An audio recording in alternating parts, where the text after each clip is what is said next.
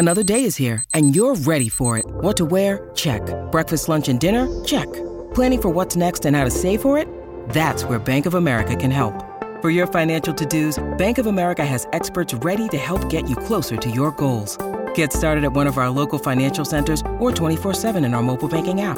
Find a location near you at bankofamerica.com slash talk to us. What would you like the power to do? Mobile banking requires downloading the app and is only available for select devices. Message and data rates may apply. Bank of America and a member FDIC. When you need mealtime inspiration, it's worth shopping Kroger, where you'll find over 30,000 mouthwatering choices that excite your inner foodie. And no matter what tasty choice you make, you'll enjoy our everyday low prices, plus extra ways to save, like digital coupons worth over $600 each week. You can also save up to $1 off per gallon at the pump with fuel points. More savings and more inspiring flavors make shopping Kroger worth it every time. Kroger, fresh for everyone. Fuel restrictions apply.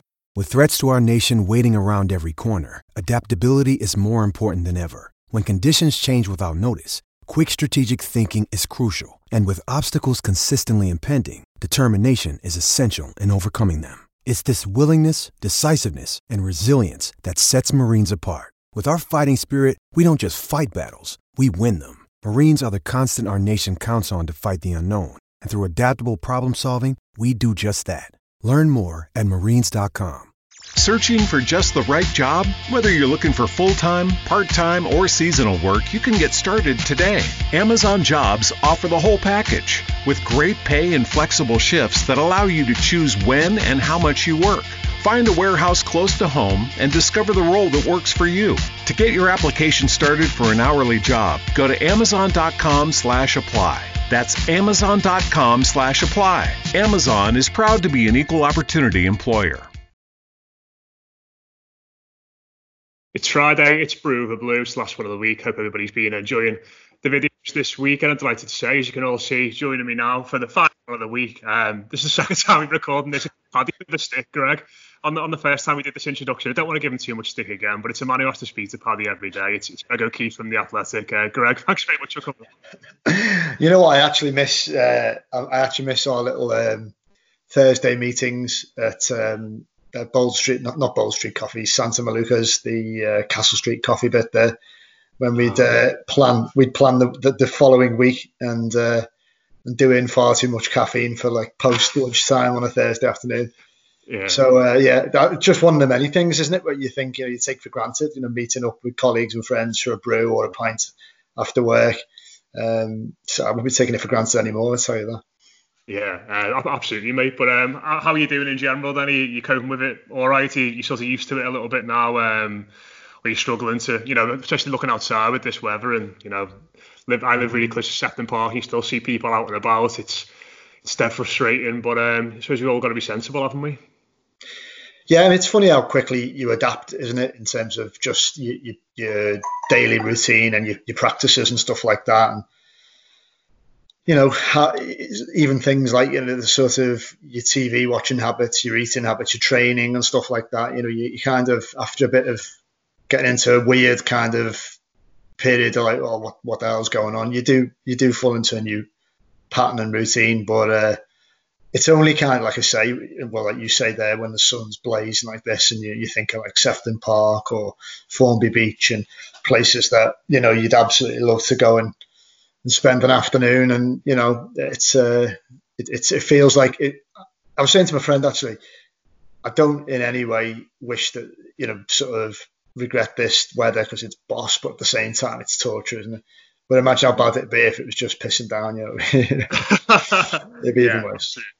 I mean, have, have you found have you found time? Because I, thi- I think there's from doing these videos and speaking to people in general, I think there's probably there's two pe- two sets of people in regards to all this. I think a lot of people are just having a bit of a deep breath and are taking some rest and recuperation, which is which is obviously absolutely sound. But there's I mean, there's been a lot of people who try to, to you know push the boundaries a little bit, try new things, try and learn new things. I mean, uh, would you put yourself in either of those camps? Have you tried to you know, read more, do more exercise, watch more things? Have you tried to, you know, take on something new in this time or not?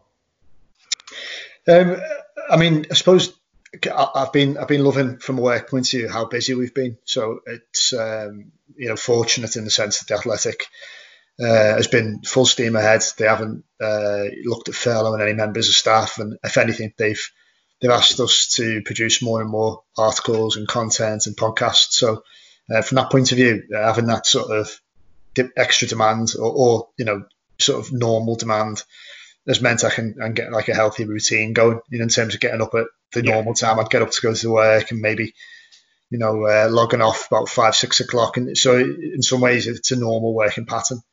Um, so you know, I do see people on, on Instagram and stuff like that who, who've been furloughed and um, think, you know, you kind of wonder, it'd be great to be able to maybe learn a language or take up a new instrument and stuff like yeah. that. But but in all seriousness, I, I kind of don't envy that because I think I'd go nuts after you know with, if I was just twiddling my thumbs for too long. I just think I'd. Uh, I'd um, yeah, it wouldn't suit me. So I'm, I'm grateful to be just plugging on with work and reading wise.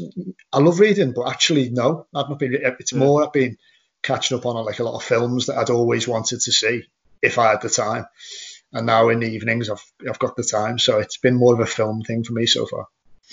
Yeah, uh, even though you know you said they used to, to work from home, and you know it's, it's a big part of you know any journalist job, I suppose, and in the modern day, you must miss that that getting out and interacting. Because obviously, you know, you do the press conferences, you've done loads of great features and interviews with the Athletic, you, you go to the game and, and that sort of stuff. I mean, is is that a part of your job that you say before this lockdown it was more prevalent than, than previous roles for you? Were you getting out and speaking to more people and, and more players and, and the coaching staff more often?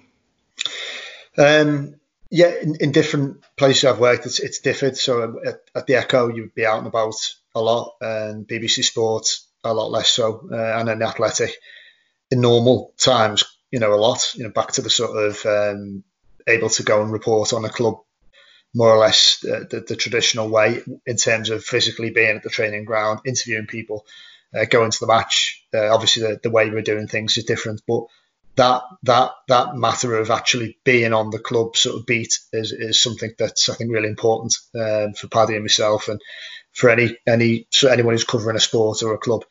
Uh, and that's what I prefer. Um, I don't like working from home, if I'm honest, mate. It's not for me. Uh, I used to kind of grew up in, in media in big busy newsrooms with like sort of vibrant atmospheres and people, you know, swearing and throwing things around and all sorts of like sort of chaos, but at the same time, some brilliant kind of colleagues and friends. And that's that's what I enjoy really. I, I don't uh, must admit probably one of the hardest things for me is kind of working from the kitchen table because um, I just think it, I say this to Paddy. I just think it blurs the boundaries between work and uh, sort of non-work, you know, your leisure time, and it's not it's not, not much fun for me. It suits some people who've got children and things like that. I totally understand, but yeah, it's it's not for me. Not long term, anyway. Yeah, I'm not going to ask which people the, at the uh, Echo are throwing stuff around and swearing in the newsroom. I'll, I'll leave that one to you. But it, it's it's interesting the way you put that in regards to. I was going to come on to speak about you know your career in journalism a little bit later, but I think that's it's really interesting way you put it there in regards to being back on the club beat because I suppose in some respects you must feel as though you've sort of come full circle with it all from from you know when you started out at the Echo and you were doing that sort of stuff you went to being an editor which I imagine was maybe a bit of a, was that more of a step back from from being on the club beat and doing the press conferences and that sort of thing yeah, slightly. you've gone to the, the beat yeah, you, have gone to the BBC and, and, now you're back doing the Athletic. I mean, do you feel as though you've, you've sort of come full circle with it all a little bit? Yeah, uh, in a way, yeah, definitely. In terms of the, like I say, in terms of the sort of being around and going to matches and kind of the interviews and that sort of thing, definitely, it's it feels like more of a start to the way um, you try and embed yourself in, in, the culture and life of a club as it was at the Echo. So yeah, definitely. I, I mean, it's different from the Echo at the, at the Athletic and in a lot of ways, but in that sense, there's there's a similarity which um, which I enjoy. Yeah, I, suppose one of the one of the other things I sort of had a you know, scan through your, your, Twitter feed before and some stuff you were retweeting and you, you retweeted the post from uh, a journalist at the BBC, Marianna Spring, regarding disinformation at, at this point and you know and how you know how devastating it can be in regards to a lot of cases, especially when we're dealing with virus and stuff like that. And just sort of throughout your your journalistic career, do think that's sort of been the biggest challenge and the biggest change in regards to the things you've got to deal with? Because it's not just everyday life, but in, in, football as well. You know, it's something that I think you and Paddy do really well, the Athletic currently, in regards to getting to the, the crux of the matter, getting the truth out there and, and reporting on things properly. But it feels as though it's sort of crept into football more and more in, in recent years, and has been has been dealing with that misinformation and you know, sort of like rumours and stuff like that been been a big challenge. It's a good question, mate. Yeah, um, yeah, I think it's it's been a challenging for every for journalists in, in any capacity in, in any genre, sports, um, as much as news, and I think politics, and, and just for all of our sort of day to day lives. You, when you look at kind of if you widen out to Brexit or the or the US political scene with Donald Trump, sort of the willful manipulation of uh, misinformation has been like such a malignant force in, in, in, this kind of world. I'd say for at least the past decade, I guess. Um, and and you know, football, of you know, the most important of, of all unimportant things, yeah. as, as has been quoted by I think Ancelotti.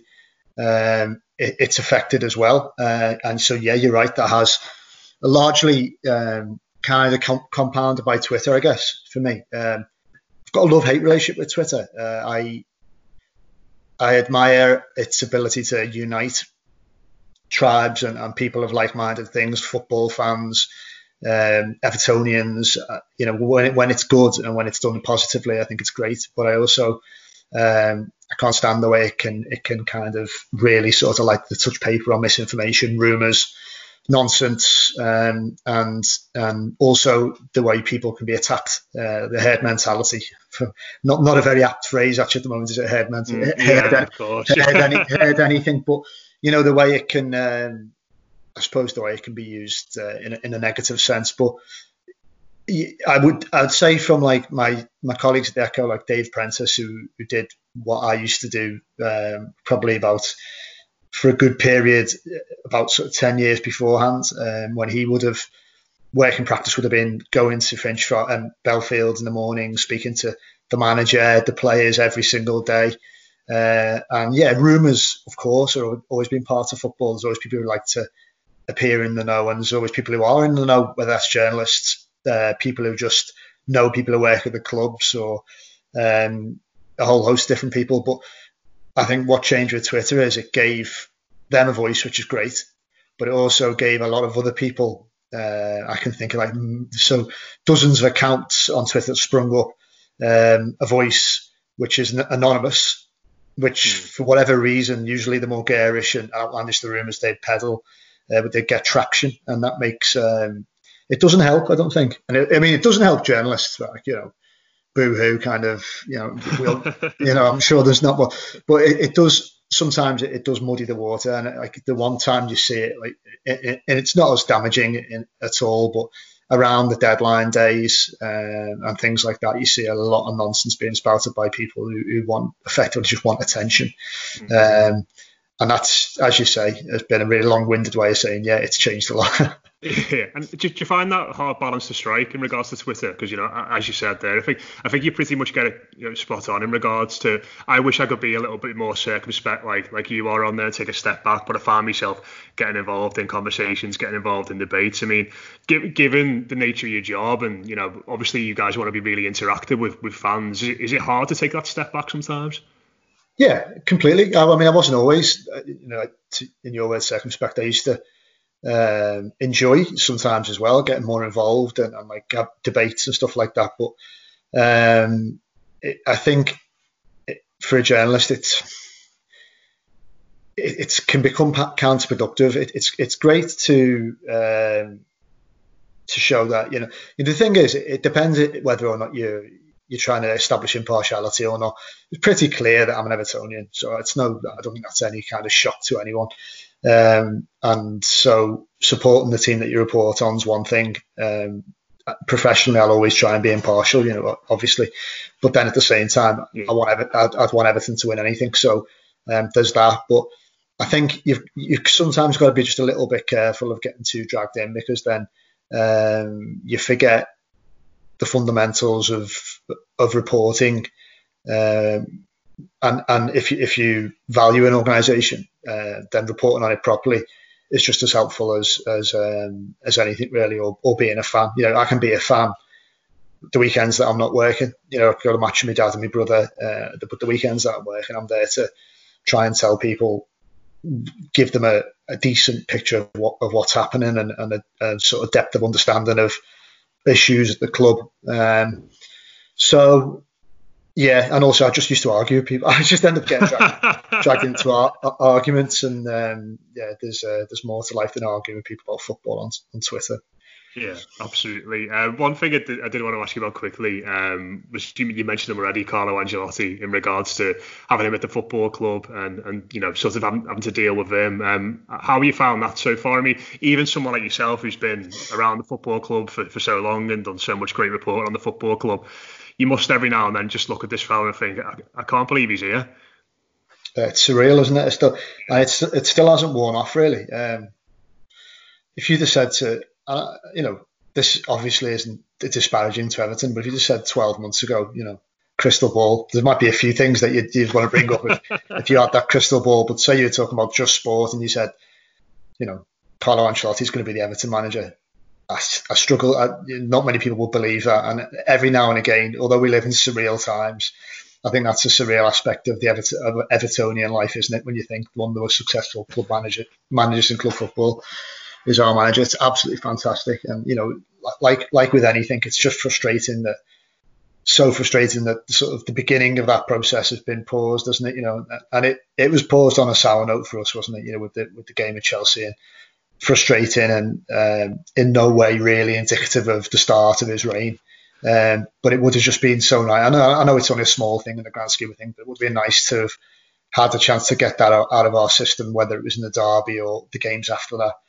Um, but uh, you can't you can't only be anything other than positive about it. You know, bookends every argument about the future on and off the pitch, the Bramley Moore. Um, when you think that you know the move to this this new stadium on the waterfront and the fact that Carlo Ancelotti is a manager, um, you know, you, you can't be anything I feel than other than optimistic.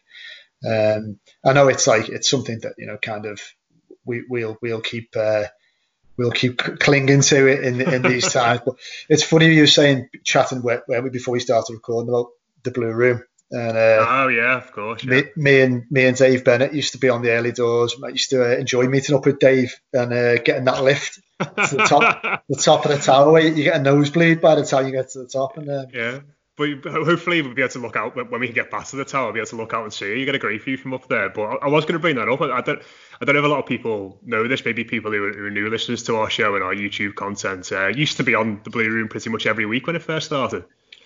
Yeah, that's it. Back in the uh, yeah, back in the sort of um, it was wasn't it like a radio? Was it a podcast then as well, or was it just a no, radio? no, just a radio. So it was, so it was you, yeah. Dave Bennett, Dave Downey, and Ped would be on it a lot. Ped, of course, Ped yeah. Bartland, yeah. yeah. Um, you came on a few times, didn't you, towards the yeah. sort of back back end of that. Um, yeah, I used to enjoy it. Yeah, good bunch of lads, and it was always a, it was always a good conversation talking about the Blues. And like I say, what what a setting, you know, to do it in. Yeah. Anyone who hasn't been up the tower, you know, when, when normality returns, just get yourself on that tour because the view of the city on a on a clear day is just fantastic just don't go up on a windy day. I'm sure you, you were up there a few times. You could you could feel it mm. swaying, can't you? You, you, you still goes yeah. up and down a little bit. That's it. Uh, yeah. Uh, what's obviously I asked, um, asked people to wear the kits, um, favorite kits. I've let you down. I've let yeah, you down. You, have not you've, you've, not got one. But if, if you got one in mind, if you if you could if you if you had a wardrobe full of Everton kits from, from your lifetime, home or away, or, or third kits, is, is the one you'd, you'd go to and say, yeah, that's my favourite. my favourite. That's a good question. Um, I, and I love the original salmon and blue away kit. Was it 92, yeah. 92 93? Was it or 93, yeah. 94? I love that kit. But I was thinking uh, the other day, and um, it was a funny one because I think Sylvain Distin tweeted about, uh, for, or, or, no, it was one of the fan accounts actually, tweeted of the um, the summer of Roberto Martinez arrived, first arrived. Yeah. Uh, and they were launching that new. They had Nike kits, um, and growing up, you always I loved Everton's Umbro kits, but then after that, we went down a little bit of a, a, bit of a slide in terms of the quality of the manufacturers, and obviously, you know, growing up in this city, it's all about like pre, the premium sports brands, isn't it? And yeah. they, they, always had, you know, Adidas, which was a bit annoying because you know they make smart stuff, and you know, you'd always kind of hoped Everton would, would compete and get a good one. And getting Nike, I was pretty chuffed. Uh, a bit sad, really, like, but I was I was chuffed when they got a Nike kit. And I think the first the first couple were decent. You know, um, they might have just been they, they, didn't give us the star treatment, did they? But I think they were nice kit. Yeah. They were nice kit. And then I remember that being uh, one of the really fortunate parts of reporting back then at the Echo was you were able to go on pre-season tours with, with the club, and Martinez took them to uh, LA, Miami, and San Francisco when they played in the I think it was the inaugural Champions Trophy. Yeah, yeah, Real Madrid, Juve, Valencia. That's the one. Yeah, yeah, when, when John Stones scored uh, that penalty against Juve, I think. And so I was there the day they revealed that yellow and the Banana Man kit, yellow and blue. Oh, when Jags Jags by the swimming pool. Yeah, and the, when when Paddy and we were talking about the the kits, um, I think in the back of that video that the, the, fan account tweeted, you can see me sort of gormlessly lumbering around with a backpack. That, yeah. and um, I just remember the stick that Jags was getting off camera from the rest of the squad um, for for doing his little photo shoot, and that, that wasn't really Jags' cup of tea. Photo shoots or anything like that. He was uh, he, he, was he was quite embarrassed, but got on with it like the pro he was. And um, but just that you know that that team, in, from a professional point of view as well, that team in general was. Uh, good, good bunch of lads and uh, sort of cam- camaraderie and spirit was brilliant. Um, I think they were they were sort of reinvigorated by a bit of a change. You know, they all respected David Moyes, but um, he'd moved on and, and Martinez came in. Um, said a lot of the right things, was really kind of compelling. Um, introduced a lot of new things into how they played, obviously for better or worse, certainly in, in the short term for better. And I think when you think of preseason tours, you know the ones that go well, because I did a piece on this uh, a couple of weeks ago at the Athletic about the 04, um, 03 04 tour to Houston, yeah, yeah. Uh, which Moyes took them on to the States and they came back and the following season finished fourth. And then obviously I, I was unable to go. I, I wasn't reporting on Everton then, but um, I was lucky enough to go on this one to the States, and then they came back, and morale was really high, and they hit the hit the ground running, had a brilliant season, and finished fifth. And you know, as as ever, 72 points would have got you top four most years before that. So we should really have been in the Champions League or qualifying anyway. But um, in the, in recent history, that's one of my most uh, enjoyable seasons. That the sort of you know, they, they still had the defensive organisation and rigour of Moyes, but Martinez sort of progressive approach yeah. to attacking play and everything came together quite nicely, didn't it? And if I could capture one one season and just, you know, kind of relive it, it would probably be that. Tremendous. Yeah, my one of my favourite kits is from that season. It's the one we wore away at West Ham when Baines scored the two free kicks. So the white, the white yeah. and like dark blue one. Yeah, it's really That's a smart. really nice yeah. kit. Yeah, yeah. Just yeah. a shame, just a, just a shame about the badge that season, wasn't it? Awful badge. It, it, it was, it was. I, remember, I remember at the time, you know, the club got absolute pelters, but um, you know, the, it it was it was a bad idea really, but there was a genuine reason. Like they they, they were under pressure from the Premier League to change the the crest because there was two. Do you remember it was the two uh, laurel leaves, yeah, yeah. were traditionally outside the Everton badge, uh, and that was causing for some some issue globally with the Premier League when they were trying to like transpose it to different broadcasters. It was causing them problems. So I think Robert Elstone decided, you know, we need a new badge, and it, it went badly. Um, it went badly. But fair play to people like Alan Myers, who at the club at the time, he was absolutely, course, yeah. absolutely fantastic, Alan to work with, you know, and um, still is. And you know, he was the uh, communications director, and, and and just got Evertonians, I think, and he realised that, that that they needed to um, to just relook at this and I think he, he got Blues involved, and there was like there was a diff, there was a selection of redesigns, and um, really harnessed the club's the supporters' enthusiasm. Uh, let the clubs decide on the new badge, and then and then in the end they picked the nice one that we've got now, which was, wasn't that much difference. I think it just had the laurel leaves inside. And, um, yeah, it did, did really well to turn that negative situation into quite a positive one, which sort of brought everyone together.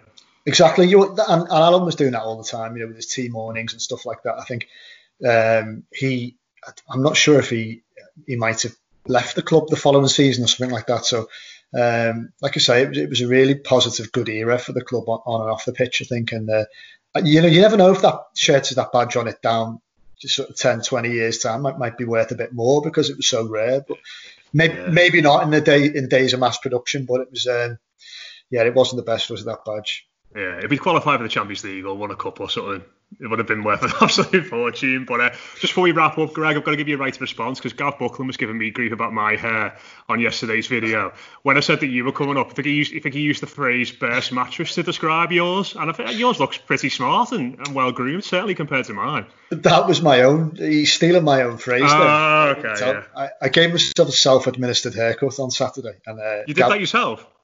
Uh, well, I didn't. I didn't touch the top. That that would have been disastrous, mate. I, I wouldn't have. I would have looked like um, that I'd been in some sort of serious accident that required uh, very quick shaving of my head. No, basically, yeah, I tried to. I tried to, to do the back and sides, and um, I got really kind of, really sort of anal about it and watched six videos and kind of. So basically, yeah, if you need me after the lockdown, uh, all your hair cutting needs, you know, never mind Everton, I'll come round, quick shot, back and side. But no, yeah, I did. Uh, I did manage to do that. I wouldn't touch the top. I think I'll end up like you at the end of it. What's your? Uh, what's your? Are you just going to go for it and just just let it? I think so, mate. Yeah. yeah, yeah, I think so. Um, I only I need to get mine cut like every few months anyway because my wife's mum is a hairdresser and she lives down in they live down like near Bath. So uh, basically, whenever oh, okay. I get down there or they come up here to visit us, I get a cut. So I had, a, I had a couple for my wedding in February. So by the time they come out, I end up looking like Fellaini or something like that. probably more like Nick Madonna than, than anything. But hey, that's there's worse looks, mate. There's yeah, I suppose so. I suppose so, mate. Yeah, but uh, Greg, it's been an absolute pleasure. Uh, thanks very much. For, yeah, like you know, like you said, could be the athletics hairdressing correspondent when it's when all this is over. You never know. You yeah, know? I'll, prob- I'll, probably make more sense doing that. nice one. Uh, but do go over and check uh, Greg's stuff and Paddy's stuff out on the Athletic. I'll include the link in the description below. Uh, the All Together Now podcast as well uh, with Greg and Tony is always well worth a listen. As is Greg and Paddy's uh, podcast with the Athletic. Glad tidings. Uh, all the links for them below. If you like this video, please give it a thumbs up. Please comment. Please share it. Have a good weekend, and we'll speak to you again soon. Northern Tool and Equipment isn't just a store, it's a problem solver's paradise. Fully stocked with the right professional grade tools and fully staffed with experts who have the right answers. Problem solved. Northern Tool and Equipment summer sale is on now. Stop in and save up to 50% on pressure washers, sprayers, generators, fans, lawn and garden equipment, and more. Hundreds of deals in store or at northerntool.com. Sports Social Podcast Network. Step into the world of power, loyalty, and luck. I'm going to make him an offer he can't refuse. With family, cannolis, and spins mean everything. Now, you want to get mixed up in the family business. Introducing The Godfather at Chumbacasino.com. Test your luck in the shadowy world of the Godfather slot. Someday, I will call upon you to do a service for me. Play the Godfather, now at Chumbacasino.com. Welcome to the family. No purchase necessary. VGW Group. Void where prohibited by law. 18 plus. Terms and conditions apply.